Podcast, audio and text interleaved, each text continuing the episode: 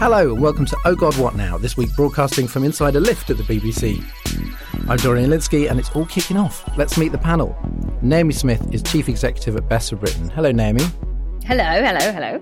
In Labour, or ex-Labour news, Jeremy Corbyn has now been without the whip for over a year, and there are rumours that he's going to turn his Peace and Justice project into a proper political party rather than stand as an independent in Islington North. This was a story in The Telegraph, so we should ask, do you think this will happen?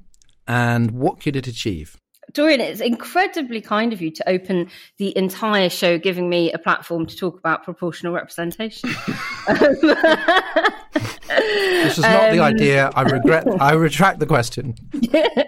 I mean, look, despite all of the kind of like back channel attempts that we've been hearing about to negotiate his return to the Parliamentary Labour Party, he himself is saying, I just don't believe that I'm going to have the whip reinstated before the next election, meaning that he would have to stand as an independent if he wants to carry on as an MP.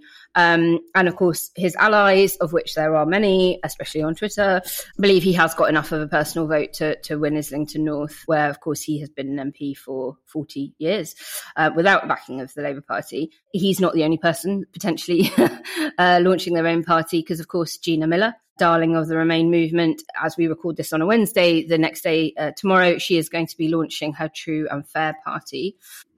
Remains to be seen whether the timing of that is good or not in terms of getting press coverage with everything else that's going on this week. Under a first-past-the-post system, it is going to be incredibly difficult for new parties to break through. We've seen that with the Tiggers and the Change UKers and the Renews and various other incarnations within recent years. And, of course, you know, the SDP alliance back in the day. So he certainly, as an independent, would get returned, probably no problem. I think it would be... Really? Do you think... I'm in Islington North. He's my MP. In a strange position of, at one point, having volunteered for him and now possibly going to be volunteering against him. I mean, do you think that's a guaranteed? I'm surprised people are so confident.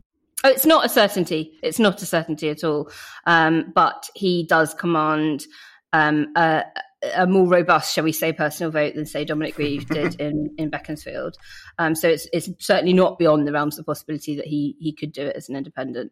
But very, very difficult for him to run a national campaign and hope to get much cut through. Of course, it could have the cut through of just making life difficult for Labour in marginal seats where, you know, even taking a few hundred votes off the Labour candidate would let the Tory back in or take the seat from Labour.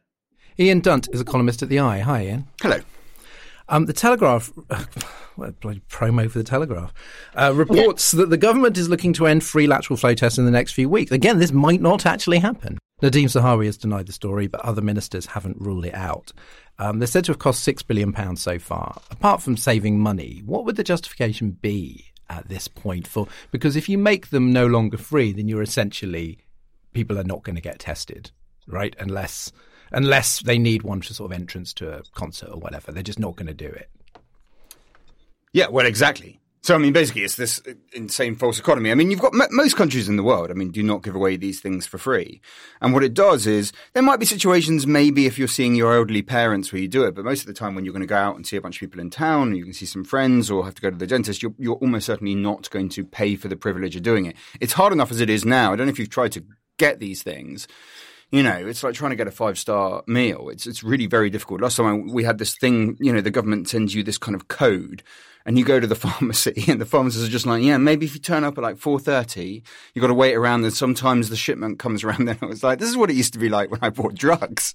You know, they shouldn't be this hard. Getting nylons during the Blitz, isn't it? So anyway, it's already very, very difficult. It is, I mean, so it is to save money and I think also to create the sense of normality returning. It is an insane false economy. I mean, you take, for instance, right now, like the reason that I and my household feels comfortable going out to spend money and to go for meals and to go to the cinema is precisely because we can do those tests before we go out. So I actually feel like, well, we're sort of doing the right thing. So actually the harder you make it to access them, I think the worse it is for the economy. But I think that kind of short-sightedness is unlikely to have much effect on them. Do you think that will happen? I mean, do you think this is one of those things that's definitely going to happen, or is it like a trial balloon? Because the reaction has not been very warm. Yeah, it's impossible to work out listening to them. So Zahawi came out and sort of said, absolutely not, and blah, blah. Then the next day, Gove comes out and uses that phrase, does not recognise. I mean, imagine if your answer to something was no. There's no scenario which you would say, I do not recognise what's just been said. You just wouldn't say it. And then went on this sort of long, convoluted explanation with a lot of, you know, but in the end, we're going to have to. So the truth is, it sounds a lot like when they talk about the vaccine passports or the way they used to talk about Brexit technicalities of just like, do they actually know? Who can tell? Do they actually know that they're doing this to try and muddy the water and test things out? Who can possibly tell? At the moment, nobody knows. Returning this week is Sarah Gibbs, comedy writer for shows such as Have I Got News For You and The News Quiz, and author of the memoir Drama Queen. Hi, Sarah. Hi, thank you so much for having me back. Well, we'll be talking about parties later, but there's another one coming up. The plans for the Queen's Platinum Jubilee have been announced, and in extremely British news, the first event is a competition to invent a new pudding, judged by Mary Berry, to bring the nation together. Others include street parties and tours of Sandringham. Not to be bleak, but this is likely to be her last significant jubilee. Do you think that it will therefore have a sort of elegiac vibe, as indeed her Christmas message did, I thought, this year? As everyone, of course, watched it. Gosh, that's a bit bleak because it's kind of like a pre-funeral where she gets to attend and oh no, like a sort of farewell, like Elton John's farewell tour. Yeah, maybe it's. I mean, it's the first significant event without Prince Philip, so there's going to be, you know, there's going to be that sort of solemnity to it as well, and of course, you know, there's COVID disruptions. But yeah, I think, you know, she'll certainly be aware of the significance of the occasion. I'm sure it won't be lost on people, and you know what better. It feels so bleak to be like, this is her last hurrah. It feels like I'm giving her a death sentence. She might live to 120 and be laughing at us all. Who knows? Do you have any ideas for a new pudding? I mean, that is the only part of the celebration that I'm remotely excited about, because you've given the autistic girl a party to talk about. It's like, hooray, a party. New pudding. Ooh.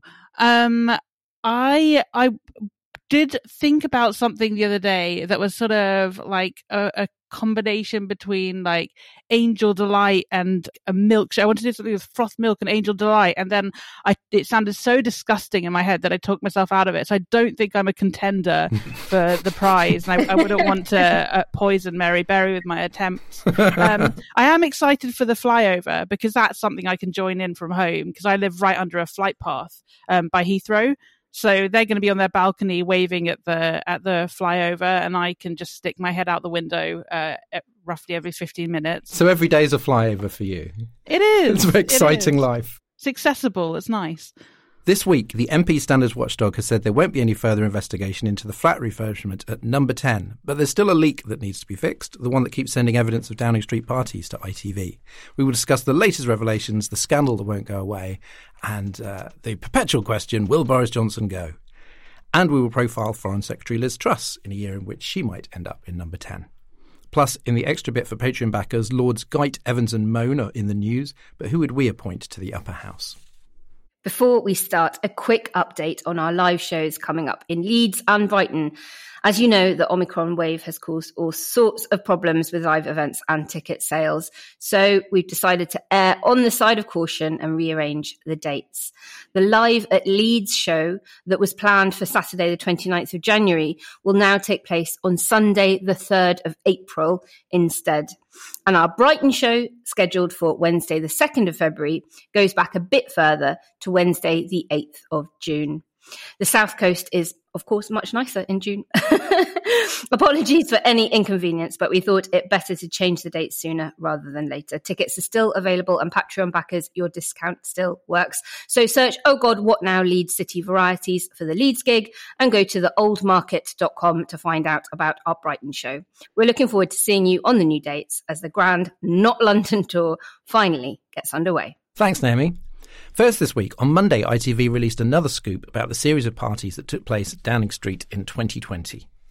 Boris Johnson's private secretary, Martin Reynolds, sent an email in May of that year to dozens of staff inviting them to bring their own booze to a drinks party in the garden of Number 10, right in the thick of lockdown. You might remember at that time you were allowed to meet just one friend outdoors, and only if you stayed 2 metres apart. Meanwhile, there was like Studio 54 over there. The Met say they are now finally in contact with the Cabinet Office over the events. As we record, Martin Reynolds is still in a job and Johnson has full confidence in him. Uh-oh. Ian, let's start with PMQs. This was obviously going to be a tough gig.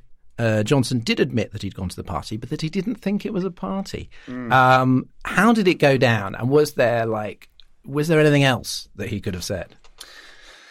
Didn't go down very well. Did it not? No. It's been quite a good day. I can't stop smiling. I've been smiling all day because mostly any kind of anger's completely gone now. At this point, I'm just having a really good time. And I think it would be foolish to even pretend for a moment that I don't have a tremendous sense of moral reassurance just by watching this absolute lying bastard get his comeuppance for being an absolute lying bastard. I have to say, looking at it, this is obviously my professional political analysis that's taking place right now. Looking at it, I thought today is the moment, I think, that I thought chances are Tories aren't going to have a majority at the next election. Hmm. You just start, looking at where he is boxed in by his own bullshit. He came up with, as you sort of alluded to, the only thing he could possibly say, which is, yeah, it happened. Yeah, I went. But I didn't really know it was a party, which, of course, is a fucking absurdity of the highest order. To say, you're attending a party that your office has arranged in your own garden, but you're somehow aware that a party has taken place and you think it's a work meeting. Either you have much more exciting work meetings than I do, or you have much more boring parties, but it has to be one of the two. Maybe they just drink at all the work meetings. Maybe that's his next thing, is that he has to kind of introduce this new policy of just doing everything drunk. That would explain a lot of the policies that we've seen over the last 2 years. And it was just so weak. It was so weak, and you could see it in his face. He looked ashen, he looked broken. The benches behind him just completely silent. They don't have a fucking leg to stand on either. It's not like they're sitting there making a moral calculation about the kind of guy that they brought in. They knew who he was, they knew what he was, and now suddenly it's blown up in their face. All of the lies are still there, but the popularity is gone. And that, as a spectacle, was a profoundly satisfying and enjoyable thing for me to watch. It's the only time I regret them wearing masks. The don't wear masks as a rule, but today they all happily donned them to disguise the pain on their faces and the gritty teeth and the clenched jaws. A number of MPs have decried the party. Some activists and now Douglas Ross MP have explicitly called for Johnson to go. The word untenable is flying around. Why is this word? The revelations in December were obviously pretty terrible. They gave Labour a lead that, remains to this day. Is this worse because the timing of the party was worse? Or is it just that there is another one and that it's cumulative? Yeah, I think there's a bunch of things going on there. The first one is I do think anything that took place in the first lockdown is many orders of magnitude worse than anything that took place in 2 or 3. So we're more relaxed business, we're more used to it. And frankly, and let's not beat around the bush, lots of people had started to stretch the rules themselves a bit by the time they got to the third one and were getting away with what they could. The first one, we were still scared.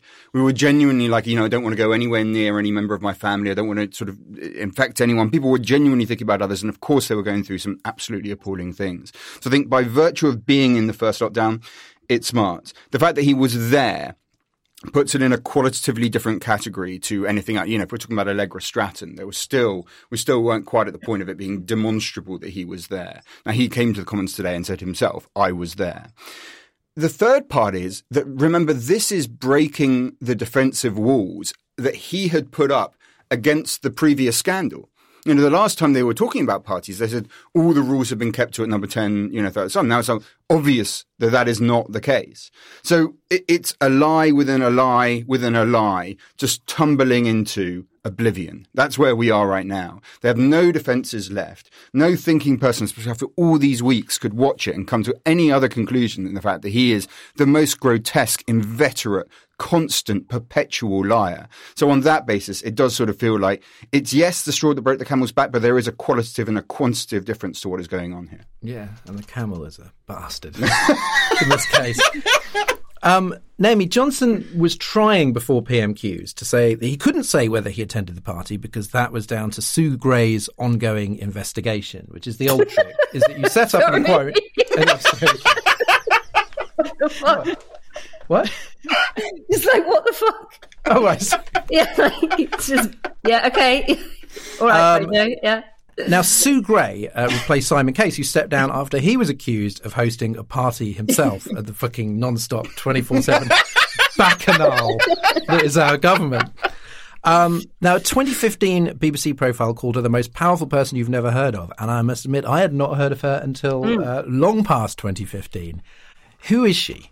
And is she the kind of person you trust to sort this out?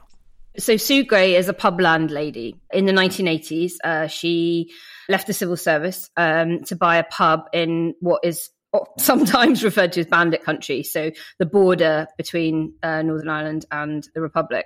And that was obviously at the height of the Troubles. And as The Telegraph reported yesterday, and this, yes, we are not sponsored by The Telegraph, as much as we keep mentioning them on this show, they said that if Johnson needed evidence that his Inquisitor-in-Chief is no pushover, then being landlady of a pub in Newry close to the Irish border during the Troubles shows that she's no soft touch. Damn straight. As well as being a pub landlady, of course, she is a very senior civil servant in Caboff, and she is the government's director general of its propriety and ethics team. And she reports and advises staff on things like how to destroy emails with a double deletion to stop information becoming public through freedom of information requests. She led the investigation into Andrew Mitchell and what was called Plebgate, when people might remember he was alleged to have called a police officer a pleb. She was also the person responsible for sacking Conservative MP Damien Green because of his inaccurate and misleading, her word, statements over what he knew about claims porn was found on his computer. And even if she finds that Johnson broke the rules, he still gets to decide his own fate. She can't, like, sack him. How important do you think such a finding would be, or indeed, any findings by the police? On a sort of on a political level, do you think that would be, enough to kind of, God knows what's going to happen over the next couple of days, exactly. But yeah, I think that's what, I think you're right to sort of caveat that, Dorian. At the moment, events are moving so quickly. Who knows if he'll still be in post by the time she completes her investigation. The Conservative MPs are going to be much more bothered by the mood of the public on their doorsteps than the outcome of that internal investigation. And I don't think his performance at PMQs today will have done anything to reassure voters. It's not obvious when her report will conclude either. They're sort of briefing that it almost certainly won't be this week, might be next week. And during that time, the 1922 committee chair letters may well have gone in the order of magnitude that they need to topple him. And Douglas Ross, leader of the Conservatives in Scotland, has not only called for Johnson to resign, but he has said that he's going to put his letter into Graham Brady. In terms of what her inquiry will do, it's going to tell us what happened, but I don't think it's going to settle the issue. It'll be a very factual account about the parties in Downing Street and may not even assign any individual blame, but it might refer disciplinary action to others. It might touch on the role of the Prime Minister. There's been rumours today from Simon Hoare MP that he had, I think it was him anyway, thought that it was a party that had been designed to thank Dominic Raab for holding the fort while Johnson was in hospital and to welcome Johnson back into Number 10 after his recovery.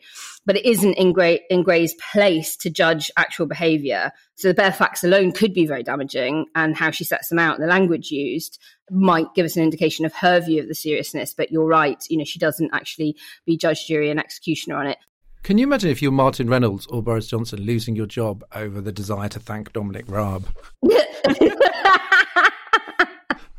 Tragic. No. He did a kind of a subtle shift today, because in terms of finding out, did he break the rules? I mean, they obviously did break the rules.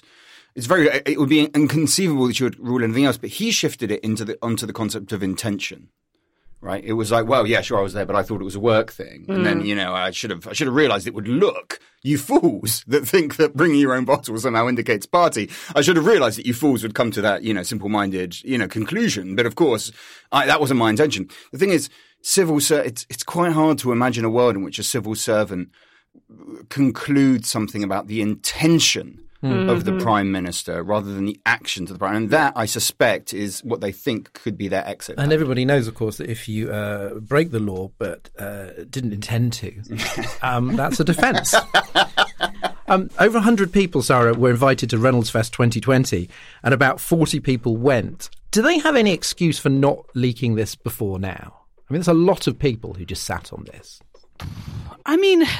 it does sort of knock me down off my conspiracy theory high horse, because I always say, like, if there's really a conspiracy, like, someone would have leaked it at some point, like the amount of people who know versus what the public knows, etc. Now I'm like, am I a lizard person?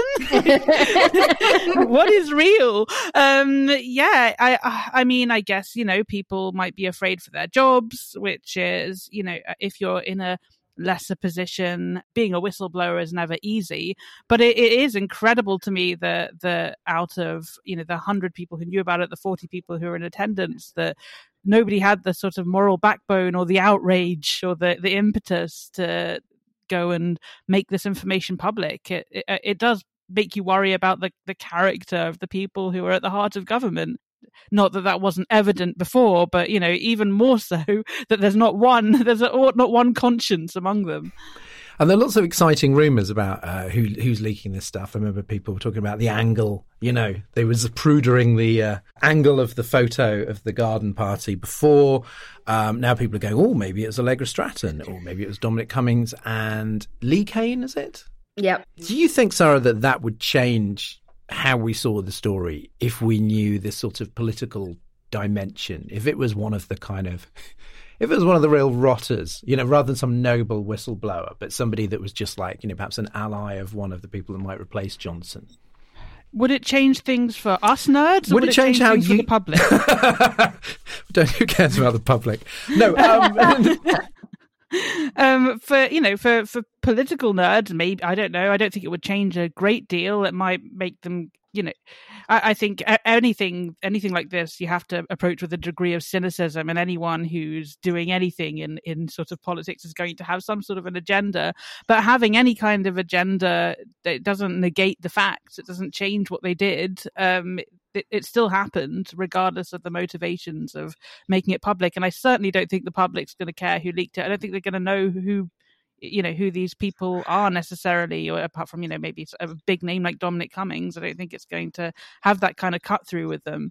Now, this has kind of got lost a bit in the melee, but the High Court has just ruled the government's use of a so-called VIP lane to award contracts for the supply of PPE to two companies in 2020 was unlawful. Some commentators think there should be more outrage over the corruption, which obviously involves vast sums of money, than the parties. Why do you think that the parties have been so explosive? We are constantly saying, you know, why doesn't this scandal hurt Boris Johnson? You know, why don't people care about X or Y? Now they really care. What do you think it is that has sort of touched the nerve? People can relate to a party. They couldn't go to a party. They couldn't go and see their dying relatives. They couldn't meet up with a friend. They couldn't go to the pub. They couldn't do anything. We were effectively, you know, we were all locked inside our houses, going stir crazy and making huge sacrifices. You can relate to that. You can't really, like, corruption is a bit boring, isn't it? And detaily and like, it's not like, oh, I missed out on giving a dodgy contract to my mate, and now he's done it. It's the element of the one rule for them and another rule for us. You know, it's I don't want to give a dodgy PPE contract to my friends, so it doesn't have the same sort of stab of injustice. Don't knock it till you tried it. But yeah, I think there is a comprehensibility issue that you can really explain what the scandal is here in one sentence, whereas to start explaining to someone what happened, what a VIP in PPE procurement is, sort of as soon as you're explaining, you know that most people aren't really listening. Not listeners to this show, I hope they are. Because we do quite a lot of explaining. But, you know, if you're really talking about cutting through people that just don't care about politics. Naomi, what were we... I mean, I looked at what I was doing on May the 20th and it appeared to be nothing. I was updating my COVID news diary and probably doing a jigsaw and some homeschooling and not seeing anybody. Does anyone have any potent memories of... You don't have to mention, obviously, if you're attending a party. Well, I was attending a party because the 20th of May is the birthday of somebody in my family, and it was their 40th birthday. And yeah, I mean, I remember having to do yet another goddamned awful Zoom drinks and having those sort of slightly awkward overlapping conversations and people not quite knowing when to speak and people pretending they were having such a lovely time stuck in the same living room they'd been in for weeks and weeks and weeks and weeks and weeks by then. And it all being a really damp squib and just feeling really, really sorry for the person whose 40th it was that was meant to be in a cinema, and we were going to hire out the whole cinema, and we were going to put it to a vote of all of our friends and family as to which film would get watched, and then one of their three favorite films would be shown, and all of that we didn't do. I do remember what I was doing, and we were abiding by the rules and drinking on Zoom. Ian, finally, this does seem like kind of, I suppose, small beer today, but lest we forget Scandal Classic. Lord Guyte has cleared Johnson of wrongdoing over the Downing Street refurb, and the Parliamentary Standards Commissioner, Catherine Stone, has said there won't be a further investigation into that. What's the basis here? Do you think there's a sort of injustice has been done, or are their hands tied? Like, what's the state of play? We don't know why she's come to that conclusion. We can't even see the letter that she sent. She can investigate whatever she likes. And she's pretty independent-minded. She clearly decided not to. And it's all pretty sloppy stuff when you think, these messages not released, the guy when he was doing the inquiry, and that showed Johnson talking to the person who ultimately gave him the money while saying that, I don't know who was going to give him the money. I mean, it's all just utter sludge. The thing is, it kind of, and I don't want to be too jaded about it, but it sort of doesn't matter right now because on the first basis, it's like, from what we've seen, it's so obvious what he has done morally. And then politically, it's so obvious that it wasn't really causing him that much damage. Now, there's this other thing happening now where it's obvious what he's done morally, and it's obvious that it really is doing him fucking damage. So it's sort of, I think you can almost extend this really to what's going on in the Grey inquiry, because I just don't think it really matters that much what she says. She's not going to come out and say, he intended to do it, he's done it, and he's not going to resign on the basis of it. It's not going to happen. But it sort of doesn't matter because the damage, man, the fucking damage he's taking right now. I mean, honestly, I've we used to have these conversations about who would go, and I guess we'll talk about this in a minute with Liz Truss, and Roz would always say, look, the main thing is get rid of Johnson because he has got, whether we like it or not, he's got that magic thing. He's really hard to damage. And I totally took that on board. I totally agreed. I just think this week was when I think I probably started shifting and just thought, no, you know what? Like, if you want to get rid of a Tory government, probably the best thing that can happen now is him just dragging his bloody carcass over the rest of it. Yeah. Completely. Well, we will definitely be talking about that in the next section. Stay tuned.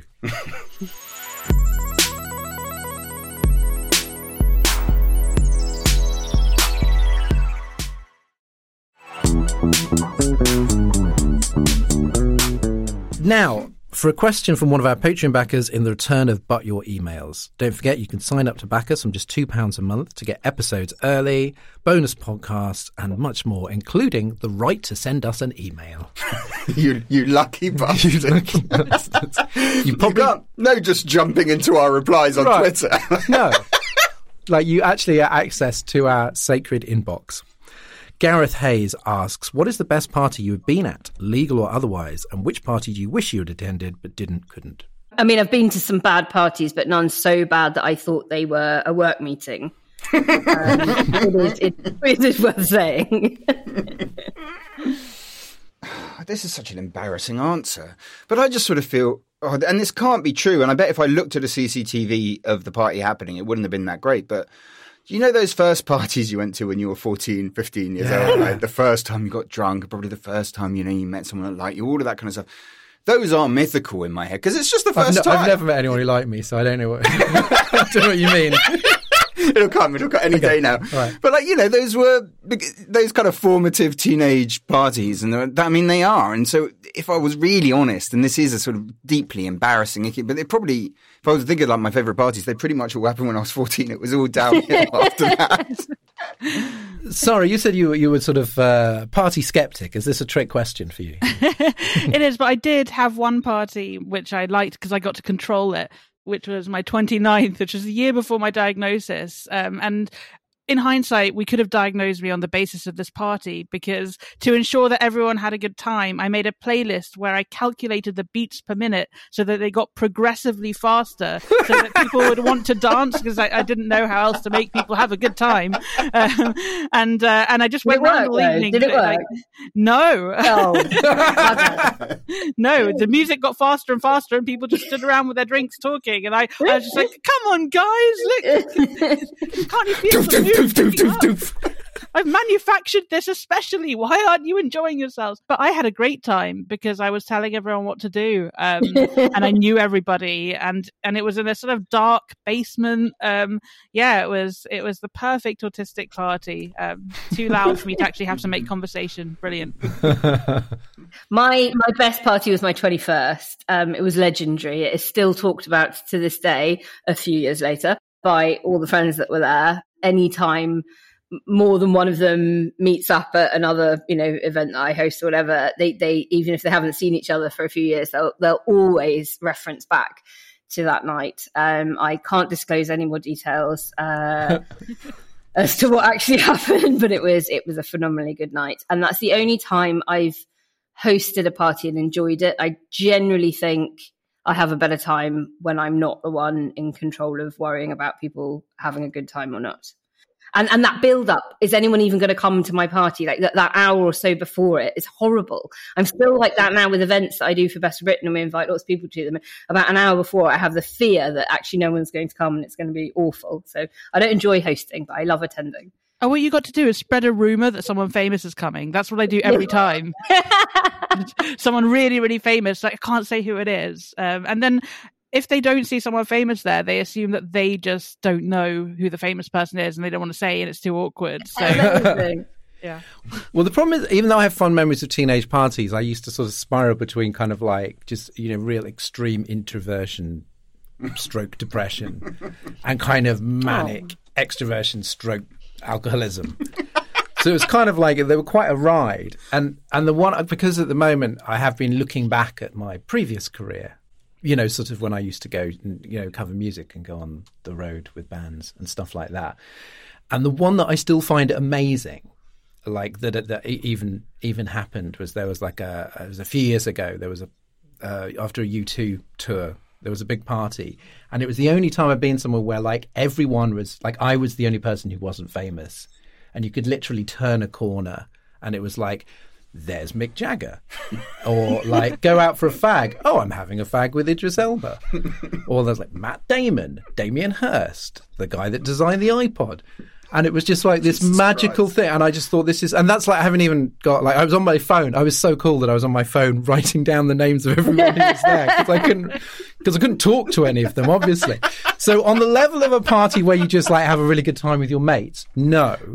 But on the level of a kind of pre-lapsarian, pre-pandemic glamour overload, I sometimes think that was I would like to go to there.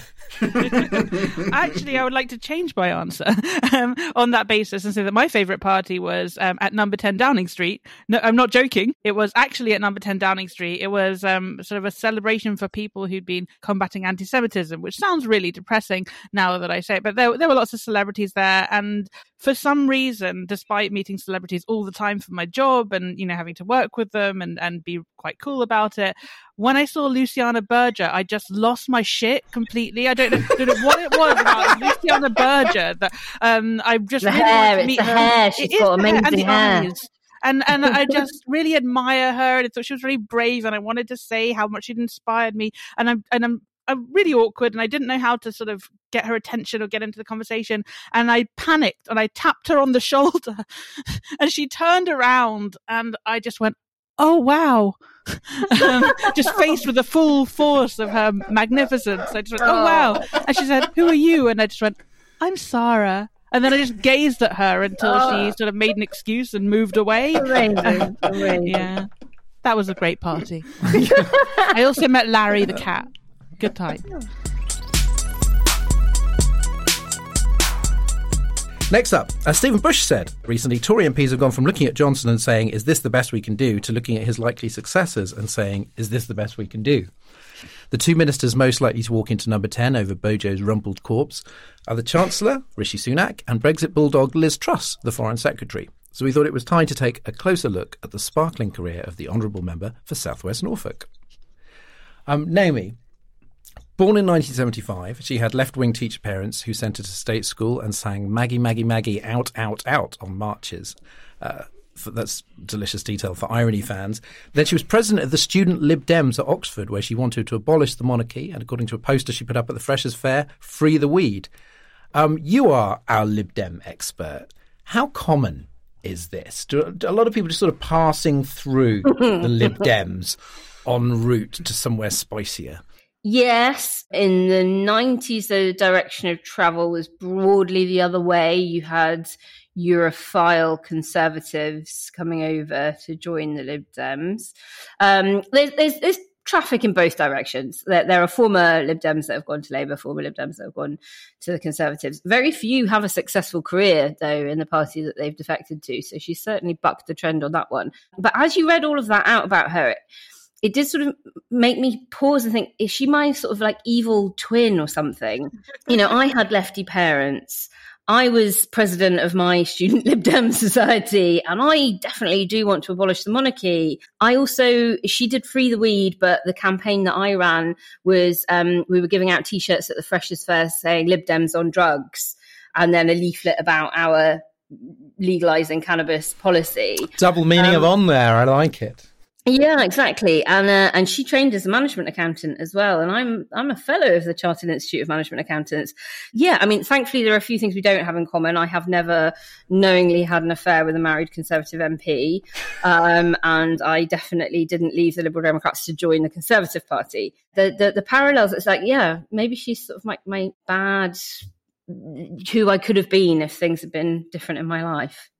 There's a very good profile in The Times by Charlotte Edwards, a very long profile that came out not long ago, where it does have people that remember her when she was younger saying that she sort of has rewritten her background to make out that she was poorer than she was and that her parents were more left-wing than they were.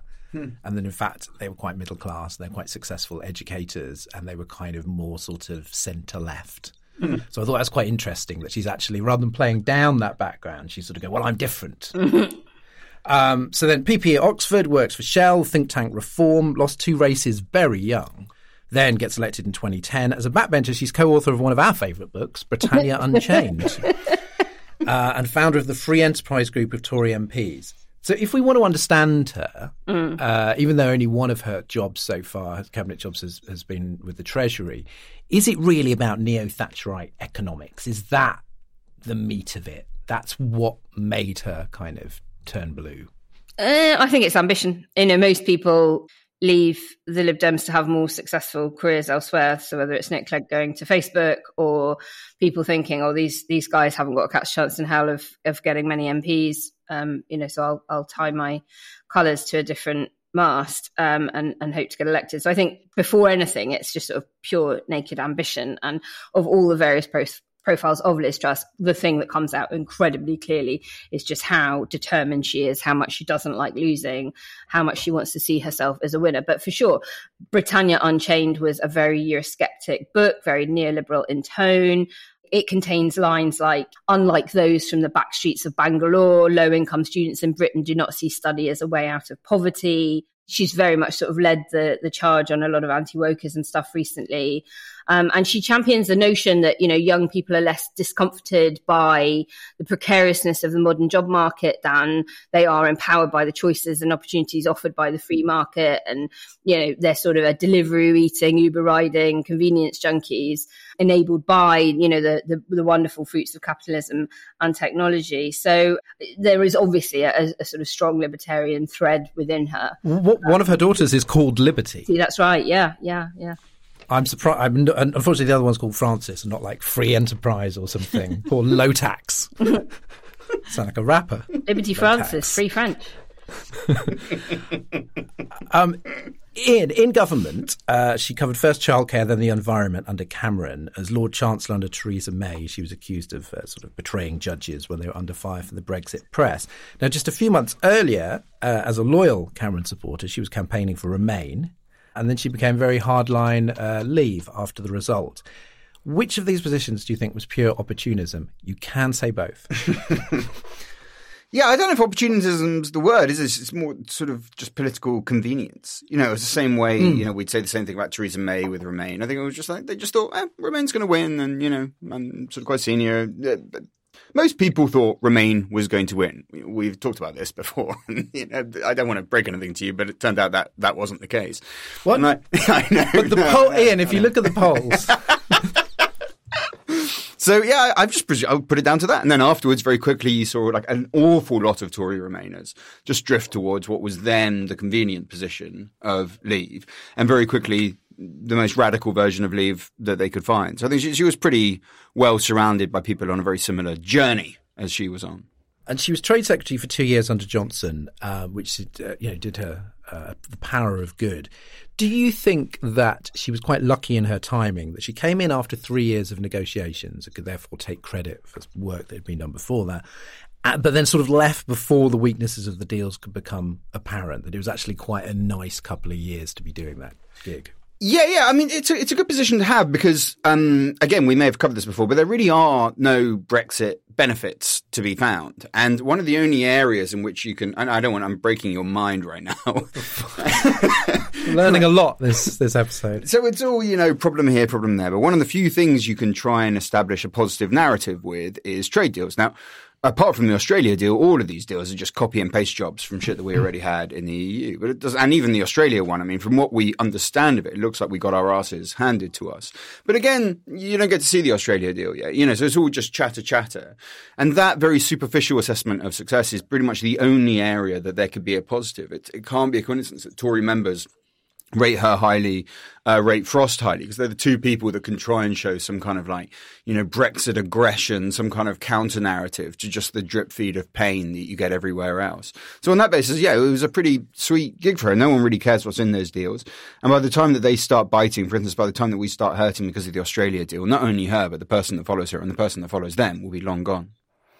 Sarah, she has 82% favourability with party members. And she became, I mean, maybe one of these comedy shows that you wrote. Maybe you were part of the woke mob mocking her for her cheese rant in 2014. Opening up new pork markets. Who could forget that? That was amazing. And then she got, in 2016, I think, she was shredded by Eddie Mair about switching from Remainer to Brexit hardliner. And one thing I noticed in the profiles is because she's so very obsessed with politics and so very ambitious, that they keep emphasising that she has, like, a sense of humour. And she sometimes drinks a glass of wine. And she enjoys the music of George Michael and Wham. How does she come across to you? Does she come across as a boozy, fun-loving Wham fan? No, she comes across like someone who's been body snatched and is trying to replicate the emotions of an ordinary human being. Like, she can't... I mean, I'm autistic, so I'm always thinking about, like, what my face is doing and stuff. So, I mean, you know, pot, kettle, black. But, like, you know, during that infamous sort of cheese speech, she would say something, and then you would see her brain taking over going, do a smile now, do a smile. And then her mouth would sort of do something resembling a smile, but she'd have these soulless sort of demonic eyes. She's terrifying. I don't know what's going on in there.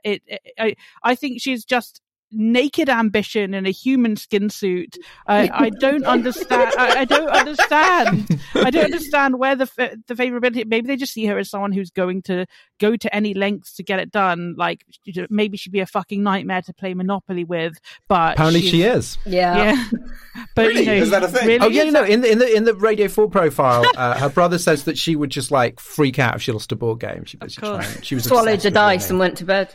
Look, I have stormed off after a friendly Monopoly game, you know, taking half the pieces with me and refusing to come down until I get the piece. Well, but, you know, maybe you two could be our next prime minister. Yeah, I appreciate it, but like, you know, and I think anyone who is ruthless enough to leave the Lib Dems, because you know you have to phone them up, and I'm still a Lib Dem because like I can't bring myself to phone the one remaining Lib Dem and be like, sorry mate, I'm out. Like that's heartbreaking. But she off without a backwards glance. Bye bye. Like so yeah, I just think she is.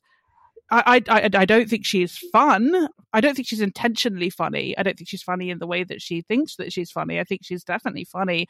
I think she's memeable. My worry is that might neutralize her when she could actually be incredibly dangerous. That's something that a mistake we've made with Boris Johnson in the past is that we've treated him like this bumbling buffoon, tee-hee, and we've all made fun of his silly hair. We've made fun of the way he talks, and we've sort of, you know, like party Boris, ha ha ha, and we neutralized him. We made him seem innocuous. I worry about doing the same thing with Liz Truss, who I think, given that she doesn't seem to have any principles at all that she is willing to stand by, she will just go whichever way the wind is blowing. That's generally true of the Tories. They rule by opinion poll, and that's why Johnson's in trouble now, because the opinion polls are turning on him, and that's all that they care about. I worry about what she could do if the public mood was behind it. My favourite line in the profiles, I won't name the writer, it was a less good profile, but it was painting a picture of Liz Truss in the office, working through papers, and she said, she may have a glass of wine, but just the one. Yeah. Her only addiction is politics. Yeah. And I was like, I like the segue, and I also just like the making the point she's not an alcoholic, which just seemed like a strange point to make in Para 2. It's quite hard to escape this notion, isn't it, that she's just not very good, and like she's quite hidden away, I think, at the moment, and so there's not a lot of pressure. I mean, I think you can say the same for Rishi Sunak. Exactly, buggered off to Devon or something today, didn't he, to avoid? Yeah. Which, to be fair, is quite a sensible move. I wouldn't be seen anywhere near that shit show. It's really like, no, nothing to do with me. But I mean, she's not actually very good, and like. The more you see of these contenders, you know, I would rather, as I said earlier, Boris Johnson just sits there as dead man walking. But if it does go to them, you do sort of think, no, you really are very beatable indeed. I'm not saying there won't be a bump in the polls when they come in and you get a new leader, there'll be a bump in the polls. Absolutely, that will happen. But ultimately, they're nothing like the kind of consummate danger that I think that we've been looking at for the last couple of years. So she is interested in... I mean, she's good at politics to the extent I think she's the longest-serving cabinet minister, you know, obviously putting together all her roles back to back. And she's worked well with three prime ministers. So she's obviously got kind of like nous. She's got strengths on that level. Yeah, it's the TV that I think is the main problem here. Yeah. I mean, really, once you get to properly see her, because remember, you look at these people, you never really see them for very often, right? As long as you even see Rishi Sunak is when he delivers the budget. The rest of the time, you just hear about him. We saw a lot about Matt Hancock. We saw some so exciting footage of Matt Hancock than we ever wanted to see. Like, I think when you get there, when you see her in front of a TV camera, I mean, the cheese speech we laugh at, and I did. I mean, I probably watched that speech 20 times. I never really recovered from it in a way. But like, it is instructive, right? It's instructive about the fundamental underlying qualities that she has as a politician. I don't think there's much there. And I'm prepared to eat my words, and I really hope I'm not sort of, you know, taking a risk by saying it. But like, she just looks pretty shit to me and thoroughly beatable. Well, one thing that surprised me, there was an interesting Paul Mason piece in The New Statesman. Sunak is much more popular with voters than Truss. Less popular with members. But Paul Mason thinks that Sunak would be easier for Labour to beat than either Truss or Priti Patel or Penny Mordaunt. It seems to think that there is a power that lies in the mini Thatchers. But he then didn't explain what he thought it was. Do you think that's true? If you were Keir Starmer and you were being entirely, you know, cynical about this and thinking, who would I want to be up against? Mm-hmm. Would it be Sunak or would it be Truss? Oh, I would think you definitely prefer to be up against Truss. Mm. I think Sunak is a bigger threat, but I also don't think he's much of a threat. I have to say, and look, it's been a good week, and I don't want to get overexcited, and I don't want you guys to be overly optimistic. I've got to say right now, you look at the Tory party, whether they stick or they shift or any of the options, they're looking pretty fucked out there right now. And if I was a Tory, I wouldn't know. I guess I would opt for something like Jeremy Hunt and just say, let's just start. Right, OK, well, let's talk about that, because this is exactly what the Tories do. So I know we're meant to be talking only about Liz Truss, but she may not be on the ballot paper because the Tories Tory, right? And there's been rumours already that Hunt and Sunak have done a deal with each other, a non-aggression pact, to keep Truss off the ballot paper. How do they do this? Well, of course, the selection process is not straight to the membership, one member, one vote. It's rounds and rounds of MP votes, and then it eventually goes to the membership. So let's go back to the 2001 Conservative leadership election. Some Ian Duncan Smith supporters, obviously he's an arch-Brexiter, Eurosceptic, backed Ken Clark, Europhile Ken Clark, in the last round in order to push Michael Portillo into third place and out of the race, because they were gambling on the fact that Ian Duncan Smith would have a harder chance of beating Portillo in the membership vote, because the membership tends to be much more Eurosceptic, than they would to Ken Clark. So it's a bit like how Johnson supporters ensured Jeremy Hunt came second in the 2019 leadership election, because they knew that a Remainer like Hunt stood very little chance of winning. So a pact with Hunt and Sunak this time round could be pretty probable as a route to keeping Truss off the all-member ballot round, because Team Sunak have seen those internal polls. They know how popular she is with the members. And obviously Hunt didn't make it through last time. But Hunt has been amassing his campaign team for a long time. He's been sort of quietly building all of that, and is certainly going to give it another go. So there's a lot of things that could change here. There's even a chance someone, like Gove, could sort of sneak through the middle, that, that the right would be represented by someone other than Truss. Let's imagine that she is the next Prime Minister. Although I do take your point, Sarah, about that her past does suggest that she's rather sort of goes which way the wind is blowing. But there does seem to be a core sort of obsession with like free trade, low taxes, patriotism, liberty, blah, blah. So there are certain themes that she's been coming back to and certain, notes she's been striking for quite a long time. And I wonder whether anybody here has an idea of what her premiership, if it were to happen, would look like, how it might differ from what we have at the moment on a policy level. Well, I mean, she loves Instagram. So I think her own Instagram will feature very, very heavily in her premiership. And looking at her Instagram, which I do occasionally did not see that answer coming. There's lots of flags. So we know she's very pro-flag. So I expect that we would see lots of flags. It's going to be top Tory buzzwords, which they have done their, best to undermine since 2016. Liberty, but not if you want to actually vote or protest. Free trade, but not with our largest trading partner. Low taxes, but only for the already rich. Patriotism, more flags and anthems, but less about actually looking after British people and Britain's reputation abroad. She's flirted with the culture war, saying wokeness is a gift to our enemies. Last year, she said the best way to reach net zero was to deregulate and let the market sort it out completely, ignoring the fact that free market economics and consumer capitalism is a key driver of global warming in the first place. We know that she was influenced by people like Nigel Lawson and Ronald Reagan. So a dangerous person to be put in charge. And I say that being old enough to have lived through the last 2.5 years under Johnson. So, Sarah, final question. Knowing what she's like, and knowing that, for example, on stuff like the environment, that she would be worse, more traditionally, Tory right, would you rather have Johnson stay? I mean, it's a case of better the devil you know, isn't it? But I do think that yeah, I mean... The planet is dying, like, not to be an alarmist, but that we are running out of time, and we don't have time to fuck about with somebody who doesn't take that seriously, or takes that even less seriously than the people who aren't taking it that seriously at the moment. We also know that she effectively wants fewer rights for workers. I think that it would be a very, very bleak picture under Truss, and I don't think she is somebody that we should underestimate. However, I may come to regret this statement. It might not age well. I just don't think she's electable publicly. I think, Ian, you're absolutely right in that she, the way that she comes across on camera, once people actually see that, they're like, ew. I do think, you know, she has her libertarian principles. I'm not sure they're really principles.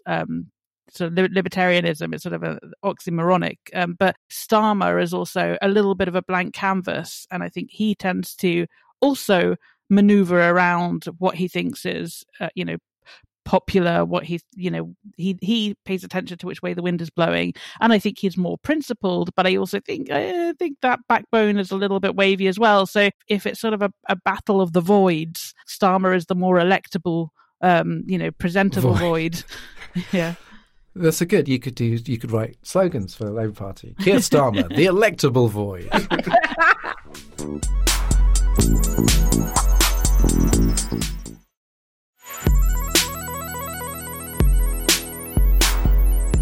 It's near the end of the show, so it's time to take a quick look at the stories that aren't getting the attention they deserve in Under the Radar.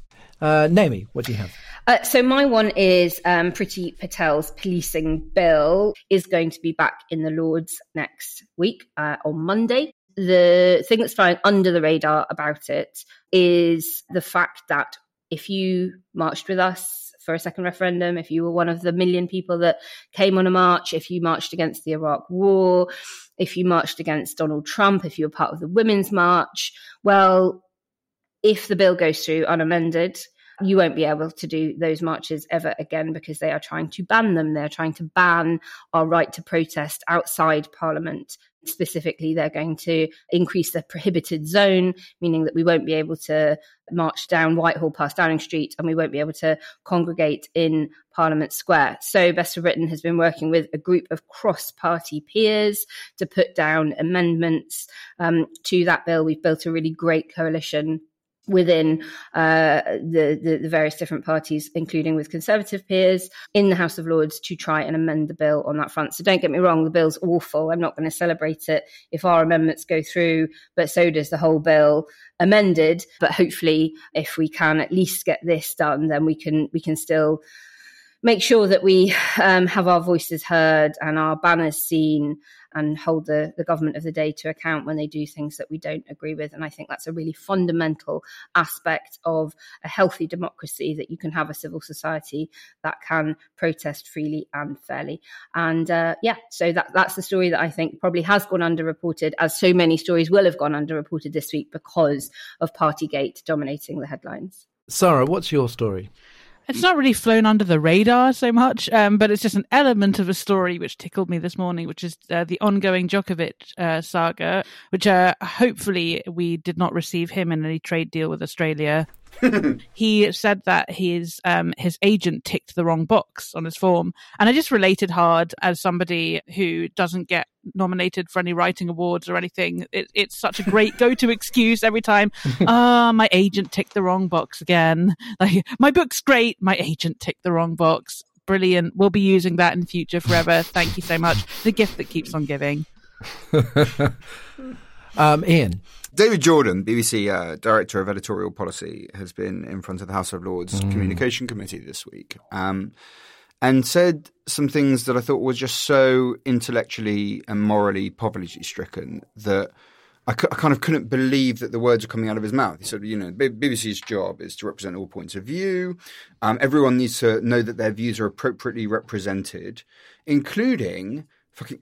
he actually said the people that believe that the earth is flat. He said it's critical to the BBC that we represent all points of view and give them due weight. Insane. He went on, flat earthers are not going to get as much space as people who believe the earth is round. This is very, that's good, reassuring. Very fair of him. Yeah. But very occasionally, it may be appropriate to interview a flat earther.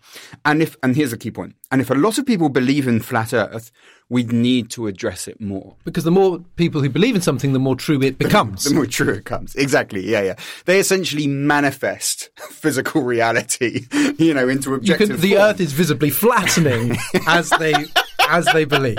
And it's Because we've had this for a while, this sort of sense of the BBC adopting that posture of, you know, just let the two sides batter it out. We're kind of like a referee, you know, and essentially nothing is really true. There's just some sort of equation somewhere in the world as to the relative attributes of the number of people who believe different things.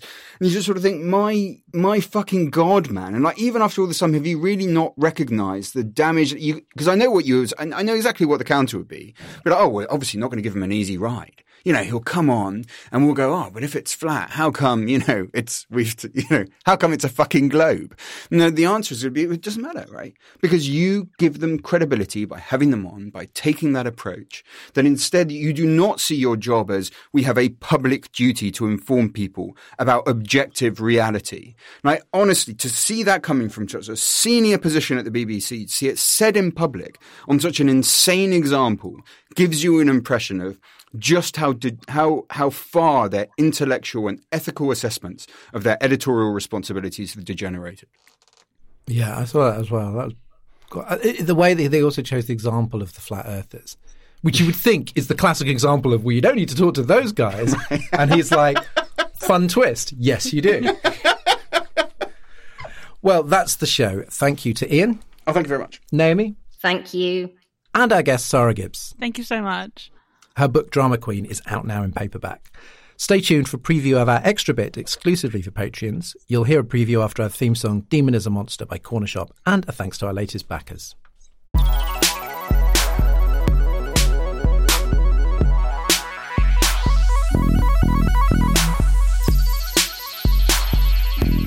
Hello and a huge thank you from me to Paul Armstrong, John J.C. Clark, Rory Munro, Dominic Gisau, Jessor Carr, Mark Hay, and Amy Hootenboss. And it's a big hello from me to Lee Johnston, Mark Butler, Katrin Stadler, Jean Shaw-Smith, John Hamill, Ian Elkin, and James Kent. And thanks from me to Gary Parker, James Shepherd, Jonathan Williamson, Tony Watapongo, Alex Rosenberg, Louise van der Heijden, and Gary. See you next time. Oh, God, what now? Was presented by Dorian Linsky with Naomi Smith and Ian Dunt. The group editor was Andrew Harrison. The lead producer was Jacob Jarvis, and the producers were Jacob Archbold, Yelena Sofronievich, and me, Alex Reese. Art direction by Mark Taylor. Oh God, what now? Is a Podmasters production.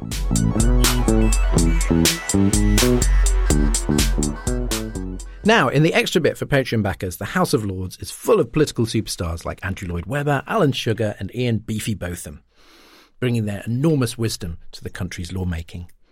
This week, we're going to give ourselves the power to ennoble anyone we like. And we're going to start with our guest, Sarah Gibbs. Who would you like to see in the Lords? You know, I'm so down on humans at the moment. Just no humans, no more humans, no more heroes. They all turn out to be disappointing. I would like Larry to get some formal recognition for his years of public service. Oh, one of your celebrity friends, I see. I have met Larry in person. Yeah. He is lovely. He let me pick him up and call him a very good boy. He did not wriggle. He didn't scratch me. He wasn't quite so keen when I wanted to put him in my handbag and walk away with him, but otherwise, he was. Nor was Lord Sugar. So yeah, Lord Larry. That's my pick. And that was a trailer for the bonus bit in this week's podcast. If you'd like a little bit more, oh God, what now? Every week without ads and a day early, then sign up to back us on Patreon for as little as £2 a month. You'll also get our weekly minicast, Oh God, What Else, out every Monday morning and exclusive to backers. Your support really does help us keep going. So thanks for listening and see you next week.